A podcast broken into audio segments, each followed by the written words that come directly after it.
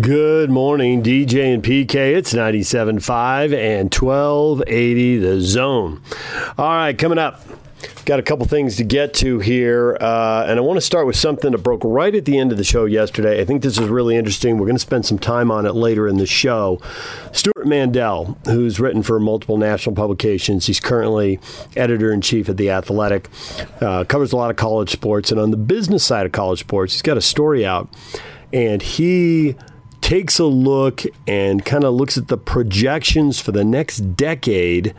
What is the average payout per member for the big conferences going to look like, the Power Five conferences, going to look like over the next decade? And it's a mixed bag of news for Pac-12, but I think it's bad news for the Mountain West and Utah State. I think it's bad news for BYU. The Power Fives are going to get richer and richer. I mean, they're already richer, but they are going to continue to pull away and disappear over the horizon. Right now, as of 2019, with the 2019 numbers, so not as of right now, but as of a year ago, the Big Ten was at $51 million, the SEC at $44 million, the Big 12 at $39 million, the Pac-12 at $31 million, and the ACC at $29 million. That's the payout per school in the league. Obviously, it's not the total league revenues. Some leagues have 10 and 12 and 14, but that's the payout. And so you can see the Pac-12 is in front of the ACC just barely, within shouting distance, but behind the Big 12, and then really trailing the Big 10 and the SEC. He projects the revenue over the next decade is basically going to double. The Pac-12 is going to go from $31 million to $60 million. They're going to pull away from the ACC at $51 million. The ACC will be the poorest of the Power Five. The Big 12, the Pac-12 closes the gap a little. The ACC is at $51 million. The Pac-12 is at $60 million. The Big 12 is about $6 million in front of the Pac-12 at $66 million. But the SEC at $82 million and the Big 10 at $89 million per team. So the Big 10 and the SEC, 14-team leagues in the most populous part of the country. Those leagues are in the central and the eastern time zone, which is where, you know, ballpark numbers, about 70% of the country lives. So they've just got more fans. They got more big cities. They got more states. I mean, the SEC's got 14 teams in 11 states. So, you know, their footprints, and there are just so many people in there. You know, I think the ACC's hurt by the fact they got 4 teams in North Carolina, you know, and it's just, it's hard to make a lot of money. $51 million for the ACC. So it's going to get better for the Pac-12. They're going to remain within shouting distance of the Big 12 and better than the ACC. It's kind of a Big 2 and Little 3, really, is what it comes down to. The Big 10 and the SEC are really going to pull away. So good news, bad news for the Pac-12. Things get a little better, and they double their payout, so they're going to have a lot of cash coming in. But what does this mean for the Mountain West and BYU? How far up the track are they going to be? You know, and the Mountain West just got a nice payout, but they're not going to get to $60 million. They're not, I don't think they're getting to $30 million. Now, Stuart Mandel only projects the TV deals for the Power Five, but that's going to leave the Mountain West way up the track. You know, for BYU, you're basically selling 5 football games to ESPN. You play 6 home games, but one of them usually goes to BYU TV. It's usually against a Big Sky school or somebody playing at that level. So you got 5 games. I mean, even if those games got to the point where they were worth $4 million a pop or $5 million a pop, that would be $20 or $25 million. I think that's high end. I think that's a little optimistic. Now, maybe they can get there, but $20 or $25 million when everybody else is getting $60. Now, they get a little bit of a payout from the West Coast Conference, but they're just going to be left in the dust. And that might, those $4 to $5 million, that could be optimistic. I can't tell you that I'm good at predicting what the numbers are going to look like out in 2029. I don't, but it just seems like 4 and 5 would be big numbers. That seems high end of the scale. I don't know if they can get there or not, but that would be $20 or $25 million when Utah and the Pac-12 are getting $60 million. Holy cow. All right. This coming up later in the show. Stay with us. DJ and PK. It's 97.5 and 1280 The Zone. Got Barry Trammell coming up, talking Oklahoma State football. Another day, an apology now from Coach Mike Gundy. 1 minute looking straight into the camera saying he's sorry. He didn't realize that the OAN network was so hard on the Black Lives Matters and just really critical of them. And so now he's disgusted, but you know, how's that going to play when it's time to recruit? We'll talk about that coming up. And also, PK's got a card collection, a baseball card collection. It turns out it could be worth a little bit of money. Stay with us. It's 97.5 and 1280 The Zone. Take the Zone with you wherever you go. Let's go. Download the all-new Zone Sports Network app on your phone and get live streaming of The Zone as well as podcast editions of every show.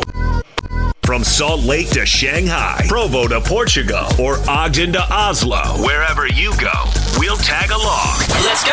Download the new Zone app by searching Zone Sports Network wherever you shop for apps. It's the Zone Sports Network app. From 97.5, 1280 The Zone and the Zone Sports Network.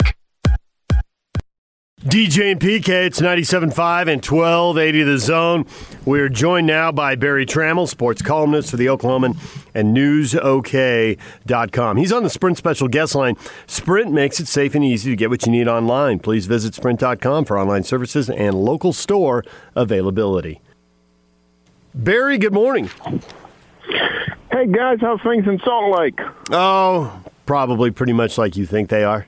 I don't think we're doing anything that unusual or different than anybody else. How about you? How are things in Oklahoma City? We're going to have an NBA season, a Thunder Jazz first-round series. I can't guarantee you that. It's too close, 3, 4, 5, 6. I think they're going to play. I know that people have their reservations, but at the end of the day, there's a lot of money at stake, and I think they're going to play. But I can't guarantee you it's going to be Jazz Thunder. Well, I hope they do play. I need some basketball. So I guess we have a couple things we want to talk to you about, and we can hit the basketball first before we get to the college football. Has Chris Paul been very visible in Oklahoma City during this? Because it seems, he's got the title. He should be a key player, but it seems like the stuff I'm reading, his influence even goes beyond his title, and he's the president of the Players Association, but it seems like he's everywhere in every conversation with everybody right now.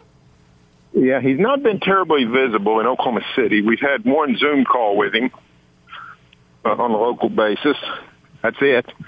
But I think you're right. I think he has become, it sounds to me like the agreement that they came to for the 22 teams in Orlando, it seems like, with help from subordinates, that this was largely a Chris Paul, Adam Silver concoction.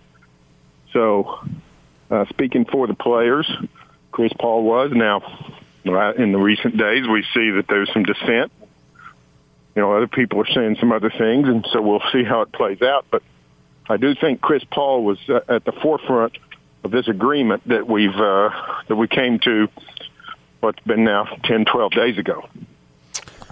Yeah, with that in mind, it did seem like at the time that the players were on board, and now we're hearing a little bit of backlash as far as Chris Paul and the leadership of the players' union. Do you think that that's a surprise to them? Well, I have to think it's a little bit of a surprise. It's sort of a little bit funny that it's led by a player who's not going to play no matter what we do, Kyrie Irving. I do think, though, that the protest movements across the country have had a factor in the thinking of the players. I do think that's a major consideration for them.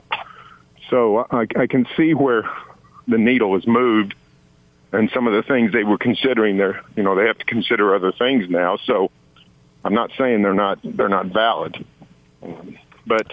I do think it's a little bit of a surprise because I don't think the NBA would have moved on the suggestion without pretty big confidence that this would be widely accepted. So, are you hearing anything from the organization in Oklahoma City as far as the ensuing season, when it might start, if there could be fans, could it be pushed back, or is that just a big series of question marks and who can guess now? Yeah, we don't hear anything from the Thunder. We get more solid news out of the North Koreans than we do the Thunder. It's one of the lockdown societies in American sports.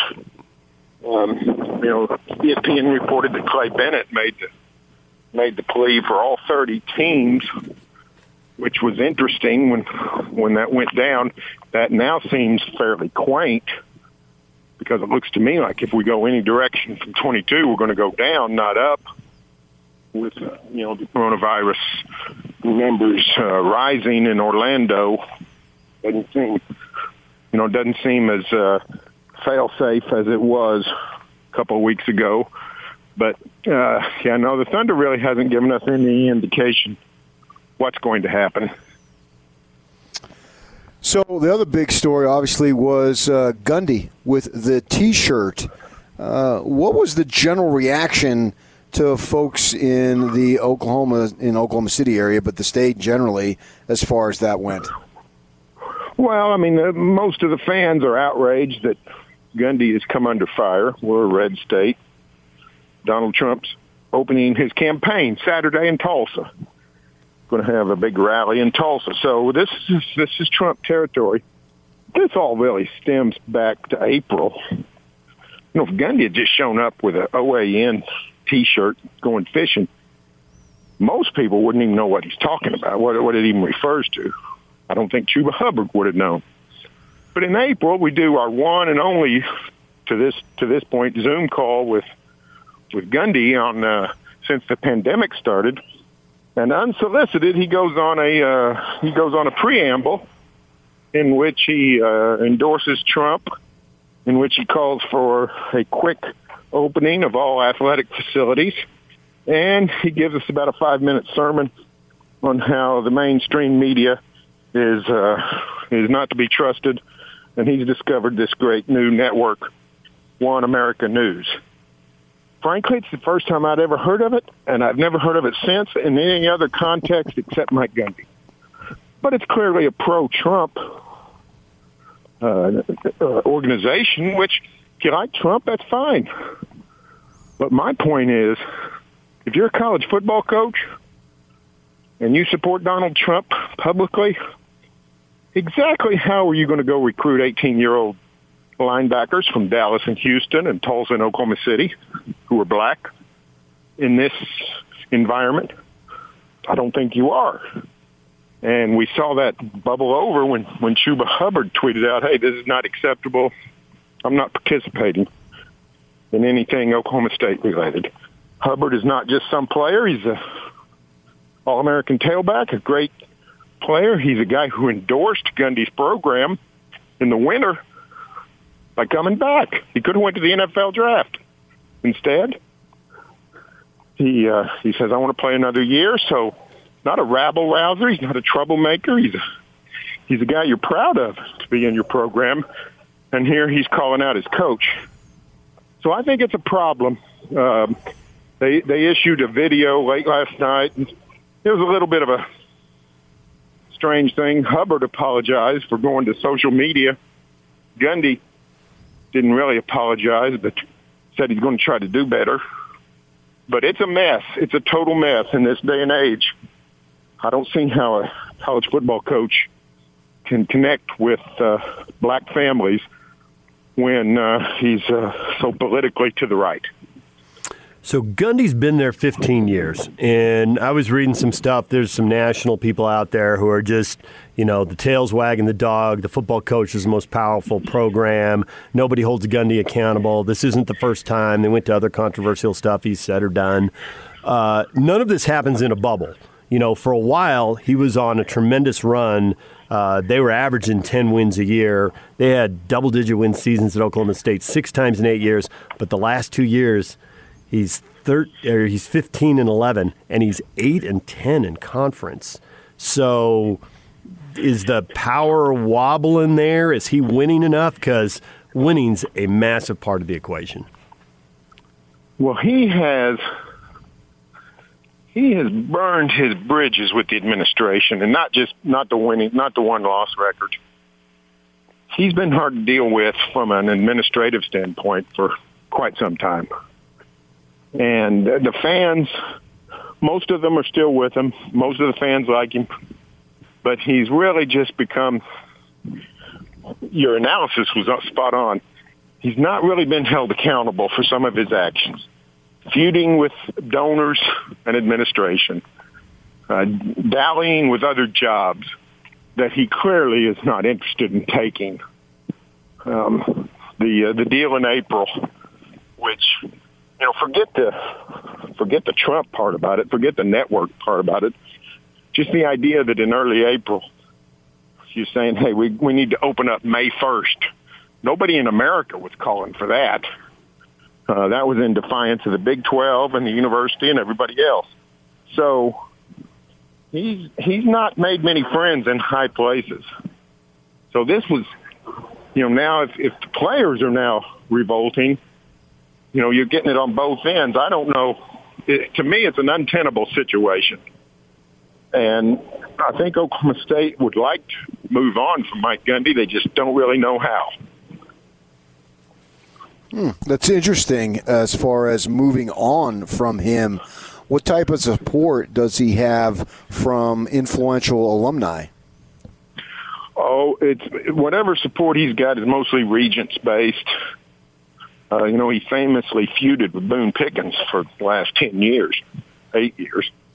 So he doesn't have a ton of big donor support, but he does have Regents in his corner. So, you know, maybe that's all that's kept him from cutting him by now. That in the contract, you know, he's got a huge contract, big buyout. You know, these are times where, you know, no college, no university can afford to just pay somebody off going down the road. So, you know, those are all, there's financial situations, there's political situations. Heck, you know, you got to worry about the fans because, like I said, the fans are mostly in his corner. So it's a big mess, and it's what happens when you let a coach sort of float out there and be his own, be a lone soldier without any accountability. So where do they fit in the Big 12 going forward? Because if he wins, he's going to keep the fans. If he doesn't, well, then he's in trouble with some administrators, some players, some fans. Man, it really starts adding up. And your record isn't as good. Where do they fit in the Big – how good are they in the Big 12 going forward? Well, this coming season, they should be really good. They've got their playmakers back, quarterback returning, superstar tailback, superstar receiver, and Tylan Wallace. Decent offensive line, and they got most of their defense back. They're going to have, on paper, they're going to have a great year. On paper, they're as good a pick as any to make the Big 12 title game against Oklahoma. So it could be a special year for OSU football. Now, you know, they still got to do it, but you're right. If, you know, they could win big, and that, you know, that makes Gundy even more empowered.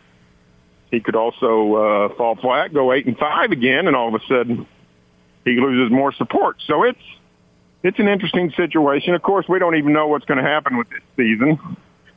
So, you know, they may not even get to play 13 games. But it's wild times in Stillwater, I tell you. They don't really, you know, we in this state, we look to Norman for sort of guidance on, here's how things are running, and this is what the future looks like, and here's what we should be looking for. And we look to Stillwater for crazy things to write about. So they're supplying them. So it seemed like by the thing broke earlier in the day with the T-shirt, and you're right. I had never even heard of the OAN until I saw it on the Van Gundy thing, and because I heard, oh, T-shirt, and then I opened up the story thinking, what the heck is he talking about? And then I saw him, what is this? And I had to become educated on what the actual network was. I had no idea. And then by the end of the day, it seemed he and the player are hugging, and Gundy's talking about making changes. You have any idea what those changes would be? No, I have no idea. I don't know what he can change. I mean, if the players, you know, how do you, at the least, Mike Gundy is insensitive to the Black Lives Matter movement, at the least. I don't know how you change just that. I mean, if you're the head coach of a college football team, I mean, you need to show some sensitivity, even if you don't agree with it. Keep your mouth shut and try to at least listen to your guys or don't make waves. And I think that's really what they wanted. You know, all kinds of players have been tweeting in support of Chuba Hubbard, saying all kinds of things. I think Gundy actually has run a pretty good ship in terms of culture, treating players right. You know, they don't allow the coaches to cuss players. They take pride in giving players a good experience. And like I said, Chuba Hubbard himself endorses the program by his decision to come back. So I don't know what Gundy can do to show that he actually is sensitive to the concerns of the entire movement. If you're not sensitive to something, can you just change by saying, well, I am going to be sensitive? I don't know. It's not rocket science. It seemed to me anybody's paying attention for the last 3 weeks realizes that something has changed in our country. This wasn't just some, flashpoint and all of a sudden we go back to the way we were. This seems different than anything we've seen in the last 50 years. And for Mike Gundy to not realize that, to me, is alarming. Well, the thing that occurs to me as I listen to you spell this out is that there must be other college football coaches who support Donald Trump, and none of them have said or done anything like Gundy. No, you're exactly right. I mean, those that if you really want to make a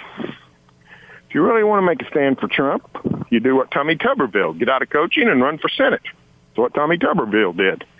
He may make it to Washington, which is fine. I'm not trying to take sides politically here. I'm just saying, if you're coaching college football players, if you're recruiting high school football players, I don't know how you sell anything if you come out for Donald Trump, because clearly they're on the other side of Trump. I'm not saying who's right or wrong. I'm just saying, that's the divide, and if you're on the opposite side, I think your ability to do that job is impaired, and that's the problem Oklahoma State has. Yeah, I get what you're saying. I think we get what you're saying. Did any of that thing with Utah and the Morgan Scalley thing, did that make any dent in the news back in Oklahoma and Big 12 country? Repeat that question. I don't know if you were aware of the Morgan Scalley thing with he sent a text that included the N-word, and he sent it to a recruit's family down in Houston. I don't know if that made any waves in Big 12 country. Oh, yeah. I've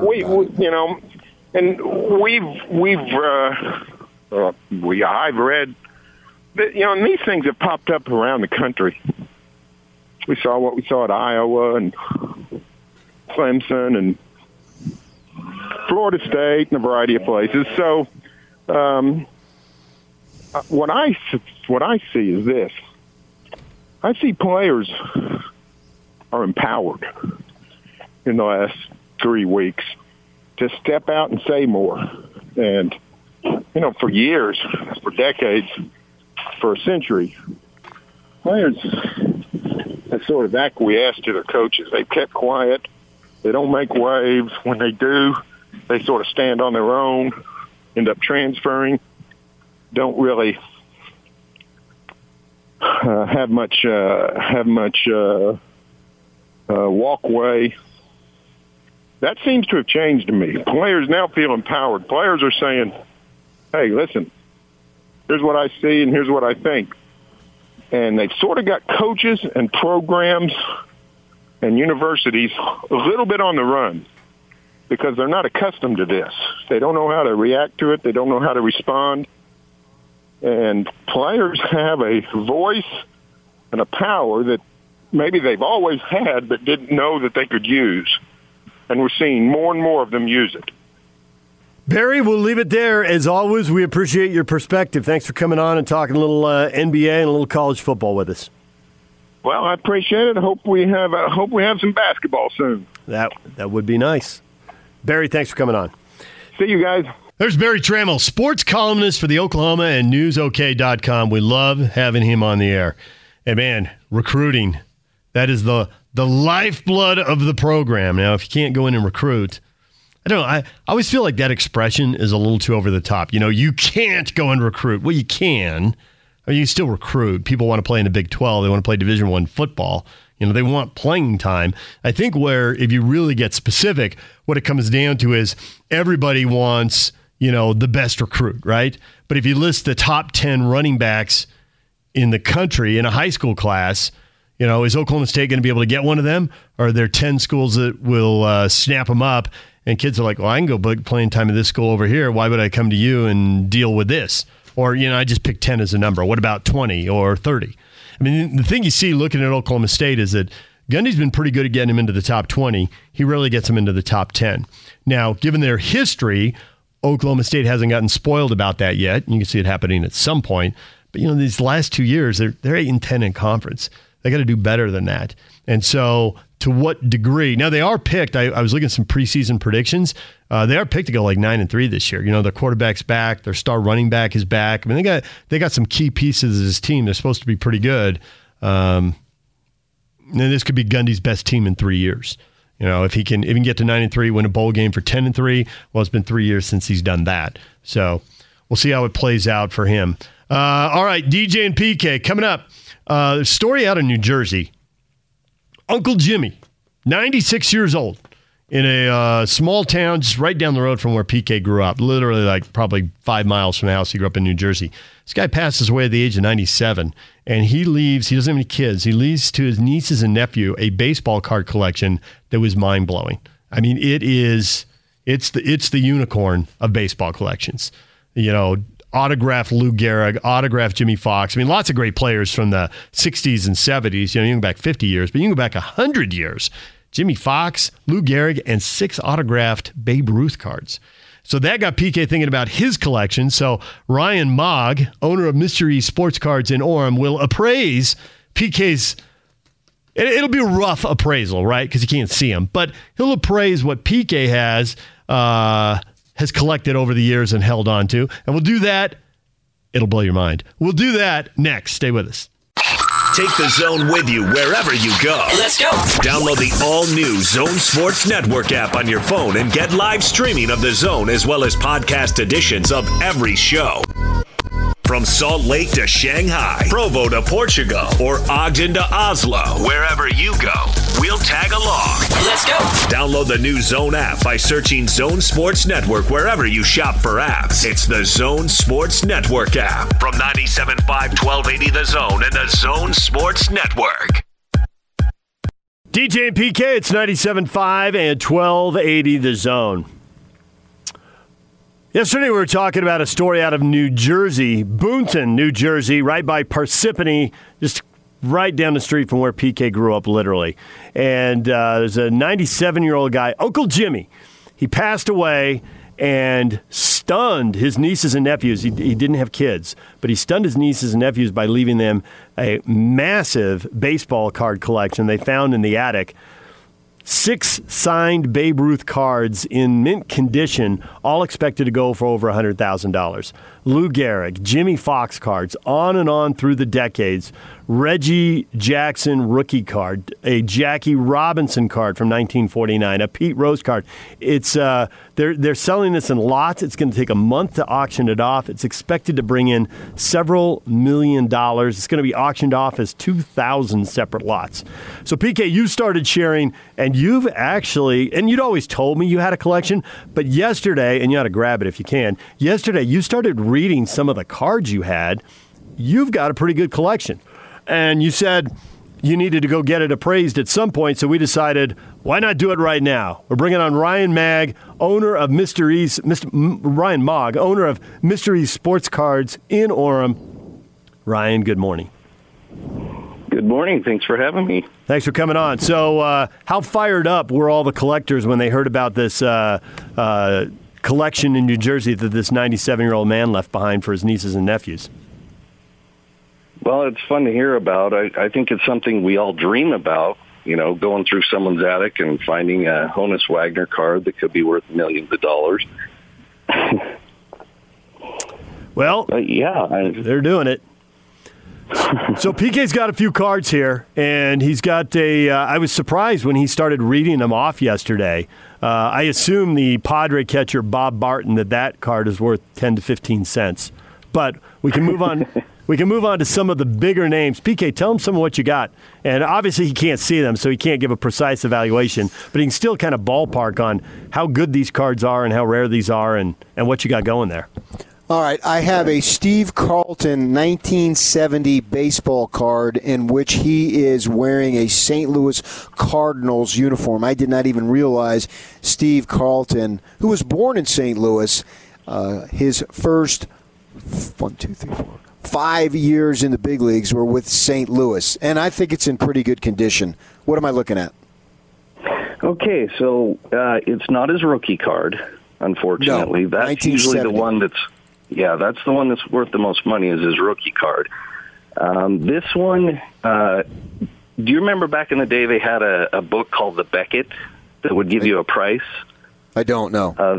You don't know about this. Okay, well, in the 80s and 90s there was a book called the Beckett, and it would give you a price of what these cards are worth.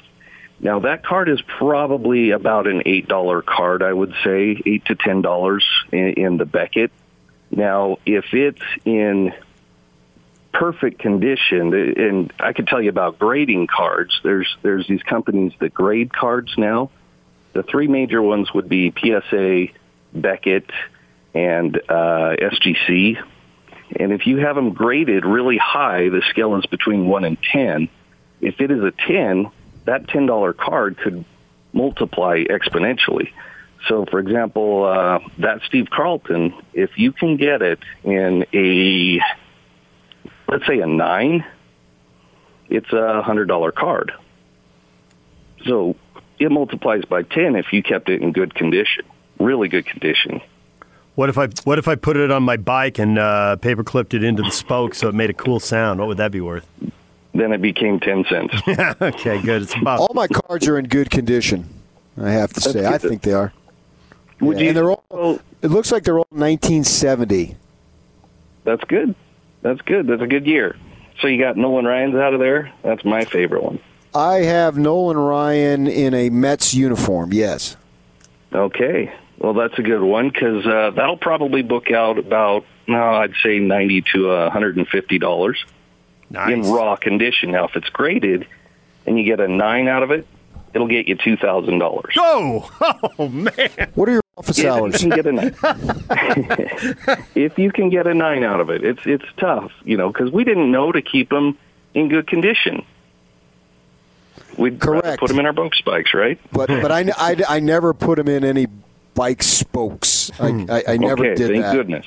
No, I think, I can't really compare it because I'm not a card aficionado, but I believe my 1970 Hank Aaron card with the Braves is in good condition. Okay, there's another good one. If you can get a 9 in that, you'll get $800 to $1,000, it looks like. Whoa. DJ, it's been nice doing the show with you. This is quickly becoming PK's favorite segment of the day, right? So I got Willie Stargell, I got Roberto Clemente. Okay, Clemente, I think will go for over 2,000. If it's in a 9. PK. You need to keep that in mind that it's really tough to get a 9. Okay, a 7. Well, give between a 7 and a 9. Sorry, I'm thinking of between a 7 and a 9 is you almost can't even tell. Yeah, I gotcha, and I wouldn't know, but I can send you a picture of the cards. I think that for as old as they are, I think my Willie Mays one, there's a little scuff on the bottom, but my Willie McCovey one and my Bobby Bonds one looks really good. I think so, anyway. I got multiple Willie McCoveys. I probably got 3 or 4 different Willie McCoveys. No, oddly enough, I think the card that would get you the most money out of that entire 1970 set would be a Johnny Bench All-Star card, if you can get that in pristine condition. That seems to be one of the most fun. Let's see, Johnny Bench. I got it's a card of him.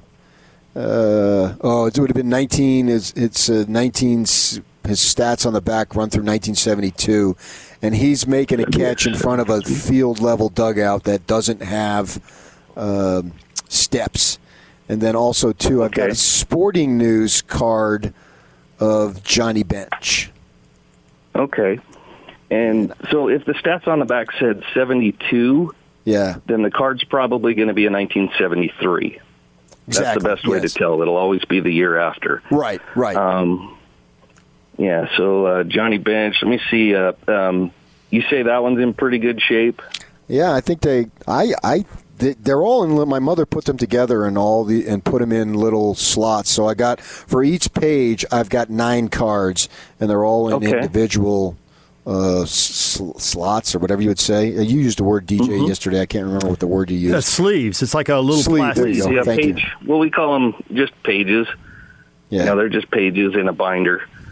I'm not finding your Johnny Bench here. Let's see. Oh, no, there we go. Okay, that one, if you can get a 9, it's only about $400 to $500. But if you can get a 10, which is a perfect card, it's perfectly centered, never been touched, especially in, like, rubber bands or something, you get $2,300 for it. So I should probably not take them out of the little binders. I'm going to leave them in there. I don't want to screw it up. I would leave them there for now, yes. Okay, gosh, dang it, man. Good thing I've been washing my hands every three breaks, you know, for the other thing. Well, that's another thing is the whole COVID thing. Everyone's bringing out their old cards and, you know, they're selling them on eBay, and it's caused cards to go up in value. So just over the last few months, you know, these cards have come up quite a bit. What'd you say? I didn't hear that last part. Say that again for me. They're worth more than you thought, right? Sweet home Alabama. Did you have what was the number on the Willie Mays card? I didn't catch that, or if I did, I blanked out. So did I. He said it was dinged up, right? It has a little scuff down in the bottom left, the Willie Mays one. But, I mean, it's just turned up a little. And this is from 1970, right? Well, I don't want to touch it now, but let's see. Oh, I could look on the back. I don't need to touch it because she only had Willie Mays. Yeah, it runs through. Willie Howard Mays runs through the 69 season. Okay, yeah. If that one were to get a 9... you'd be at about $650. But it doesn't sound like it will. But an 8, yeah. So let's see, with the scuff on the bottom, I mean, I'd have to see how bad it is. If it's a crease, I mean, it probably dropped all the way to like $20. Real little minor crease, but you know, we're getting into minutiae. Okay, yeah, you can see on eBay all the time. You could take any one of these cards and look them up on eBay and find out what people are asking. But what you want to do is look at completed listings, and you'll get a pretty good estimate of what all your cards are worth. And then you'll see that ones that make the most money are the ones that grade higher. Right. But that that makes sense. It's a piece of cardboard that people pay money for. I also have a lot of... a 1970 American League strikeout leaders, and it's got Sam McDowell across the top, and then in below them to the left, Mickey Lowledge, and then in the right, Bob Johnson. Those types of cards. Yeah, some of those that have other players on them, they tend not to be as much as the card where it's an individual star. Even if you had, like, say, Willie Mays, Mickey Mantle, and someone else on the card, that card tends to be worth less than, say, a Mickey Mantle card just by himself. Right. I understand what you're saying. Oddly enough, yeah. Yeah, I buy that. How about somebody like a Curt Flood, who was so instrumental in what he did off the field as opposed to on the field? So, you know, his cards will tend to be lower in value just because he wasn't as good on the field. But, I mean, you get a guy like, you know, Curt Flood or Bob Uecker's an example of that from the 60s. You know, he played on Mr. Belvedere. His cards are worth money because he became an actor. Yeah. So, yeah, it's all relative. It's what people are willing to pay. How about somebody like a Joe Torre? I've got 2 cards of Joe Torre, and, you know, he was a pretty good player in his day, but obviously became a Hall of Fame manager. Right. Yep.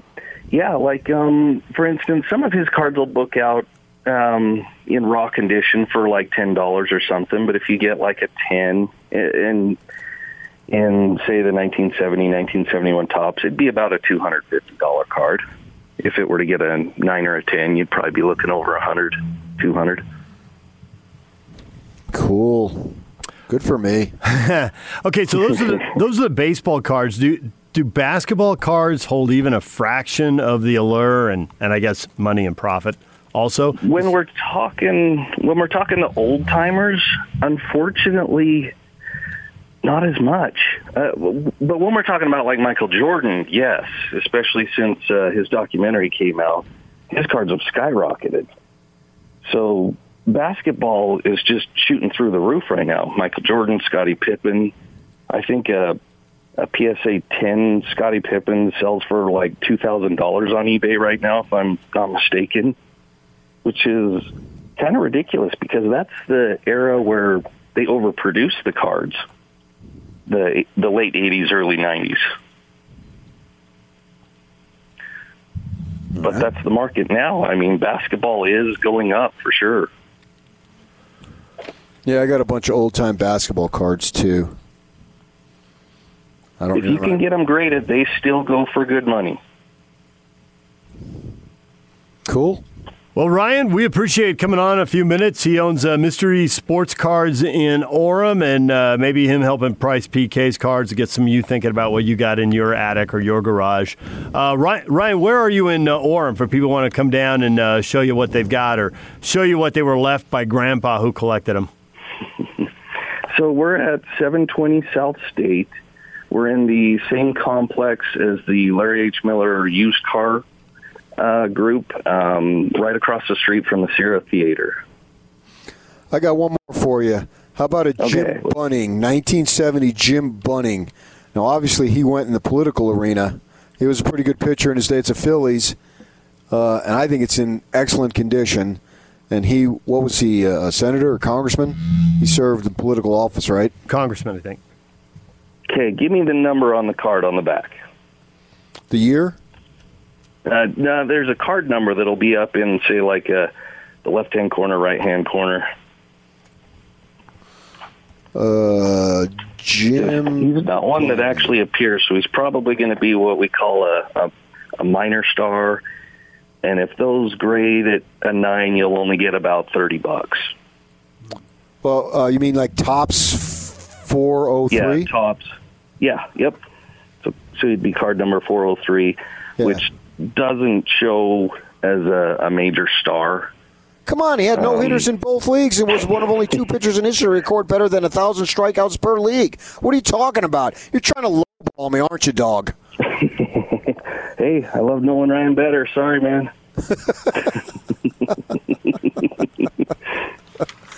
Nolan Ryan, would it matter, like Nolan Ryan in a Mets uniform versus, well, what would he be known for? Maybe Angels. More Astros, Rangers. More Angels. Rangers.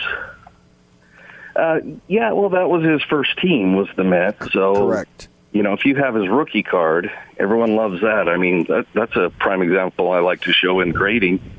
If you can get an 8 in a Nolan Ryan rookie card, it's $3,000. If you can get a 9, it's $30,000.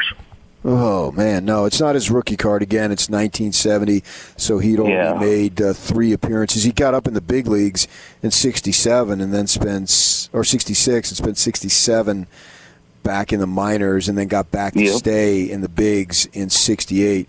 But it says tops 712, Lynn Nolan Ryan. Yep, that's the one that I was telling you could be $1,800 if you get a 9 out of it. Oh, I can get a 9. I can easily get a 9. I've gotten many 9s in my life. Let me tell you about it. George Thomas Seaver. There you go. Tops 300. Yeah, it's same year.